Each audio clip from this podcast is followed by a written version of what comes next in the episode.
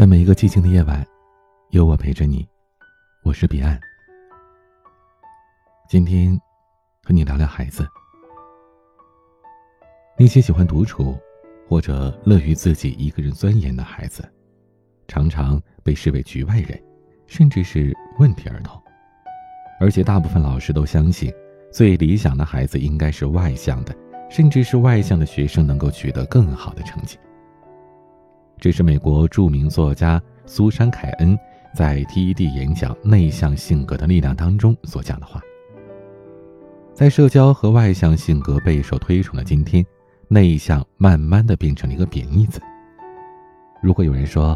你真内向，这言语当中就自带着一股同情、怜悯，甚至是责备的意味。因为不知道从什么时候开始，内向这个词被赋予了很多特别的含义，害羞、社交恐惧、保守、悲观、孤僻、沉默寡言。但是当你聆听苏珊·凯恩温柔坚毅又富有激情的演讲时，你会发现内向的人无需改变，也自有精彩的人生。内向是孩子的性格，不是孩子的缺陷。杰罗姆·卡根在盖伦的《寓言》一书当中说道，婴儿的性情天生就具备基础特质，比如有些孩子天生就不能随心所欲地放松自己，不能随意地开怀大笑，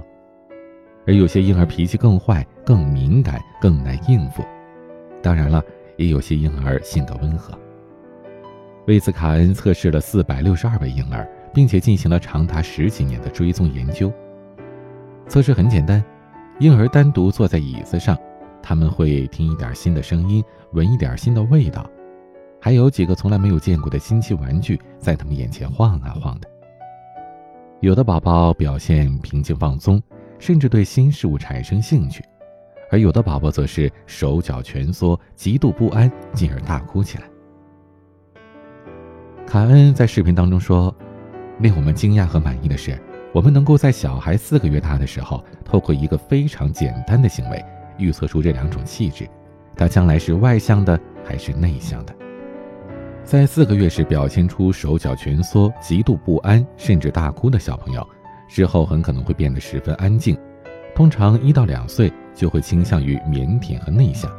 即使在他们长到18岁，他们的性格还是内向的。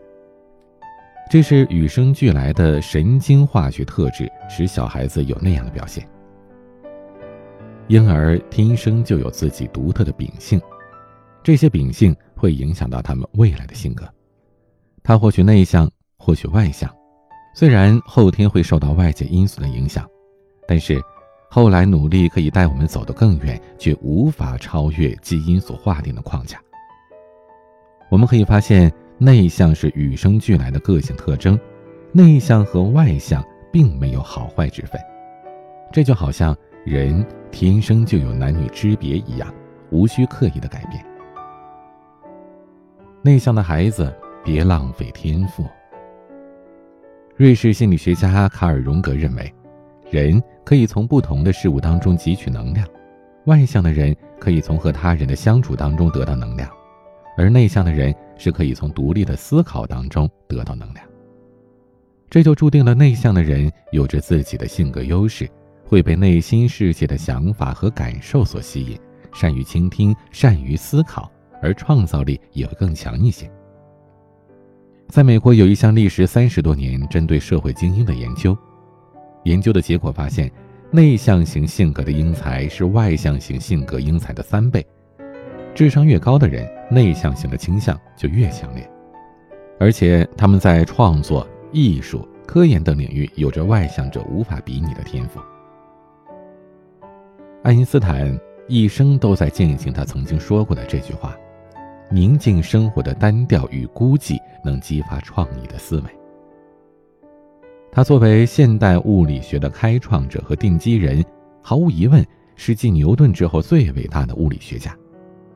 而在今天，所有的人都在赞颂爱因斯坦相对论伟大和神奇，但是这位被奉为天才的人是一个孤独者。爱因斯坦很晚才学会说话，直到7岁时，他依然是一个沉默寡言、不太愿意说话的孩子。在《爱因斯坦传》里有这样一段描述，他自始至终都是一个有独立思想的人，他内心沉静，绝不墨守成规，思考不受外界影响，想象力的驱策使他能够从传统的束缚当中解放出来。他是个怪人，一个可敬的叛逆者。多年以后，当人们问他为何可以在1905年提出那么多改变人类认知世界的理论时，他谦虚地说，并不是我很聪明，我只是和问题相处的比较久一点而已。孤独和安静具有一种强大的力量，内向者会关注内在，反躬自省，把内在的敏感磨砺成对世界的洞察力。如果没有内向的人，这个世界就不会有进化论、古典哲学、万有引力、相对论，就不会有哈利波特、指环王、史努比，就不会有我有一个梦想的经典演讲和向日葵、格尔尼卡的传奇。内向从来不是劣势，它是一个礼物。孩子，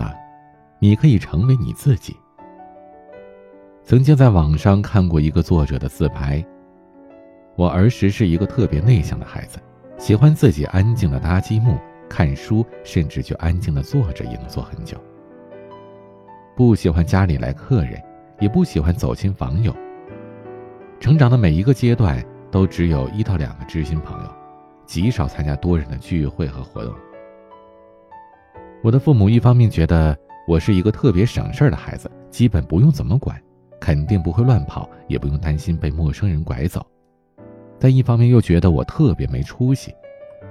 有一次为了让我和其他的小朋友玩，甚至把我的书拿走强推出门，又和我说，你呀，不要天天在家里窝着，以后出去连个交往都不会，一群孩子在那边玩老鹰捉小鸡呢，你快去快去啊。还有一段时间，不知道父亲从哪里听说了一个锻炼孩子外向的方法，大学的时候经常带着我去各种饭局，然后逼着我说敬酒词，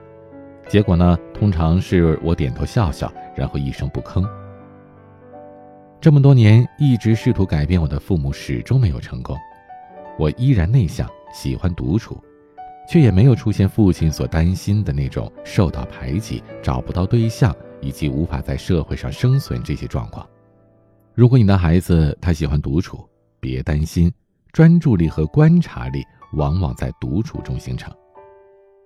如果你的孩子他不擅长社交，也别强迫他，让他慢慢来，他有自己的节奏。面对内向的孩子，焦虑和担心是最不需要的2种情绪。父母最好的做法就是不要试图改变孩子的性格，强迫孩子与他人交流。曾经看到一位家长为了让孩子变得外向，规定孩子每天必须主动和20位陌生人打招呼，不完成不准回家，每天带他去幼儿园，强调性的把他推进人群。结果孩子变得是越来越恐惧，甚至更加排斥和人交流了。过多的交际只会损耗内向型孩子的精力，反而是适得其反。不要随意给孩子贴上害羞、你真没用，甚至是不懂礼貌这样的标签。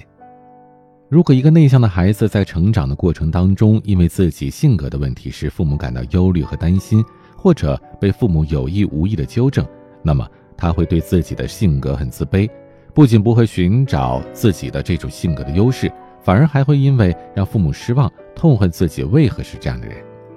这种自卑会给他人造成许多的冲突，甚至是引发心理障碍。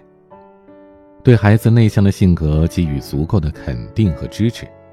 如果他喜欢独处，喜欢读书，喜欢自己一个人玩，那就顺应他，尊重他，接纳他的这种行为，给予他足够的时间去观察这个社会，去积累更多的能量，他会成长成属于自己最好的样子。今天晚安曲，张韶涵演唱的《不害怕》。欢迎添加我的私人微信号彼岸150817，我是彼岸，晚安。每一个人都有想去的地方，有时候天使不回答，还不够渴望，我擦干泪水，再一次出发。我在漫漫长夜之中飞翔，寻找属于我的那道星光。明明知道诚实容易受伤，我不害怕，我不害怕，我要奔向我心底的远方，亲手拥抱最美好的时光。路上难免也会迷失方向，我不害怕，我不害怕，拥有梦的人世界多么疯狂，都不害怕，我不害怕。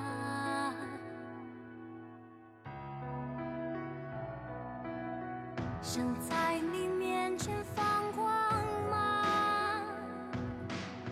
想看见你为我骄傲的模样。我只有1分钟悲伤，然后微笑就把挫折都遗忘。一定有幸福在我的前方。我在漫漫长夜之中飞翔，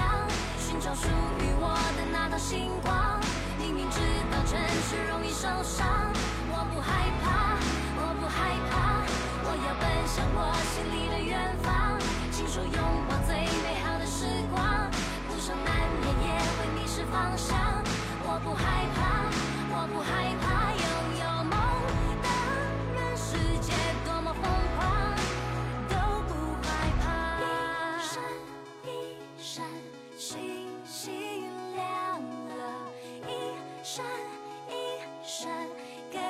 我希望。不知不觉我热泪盈眶。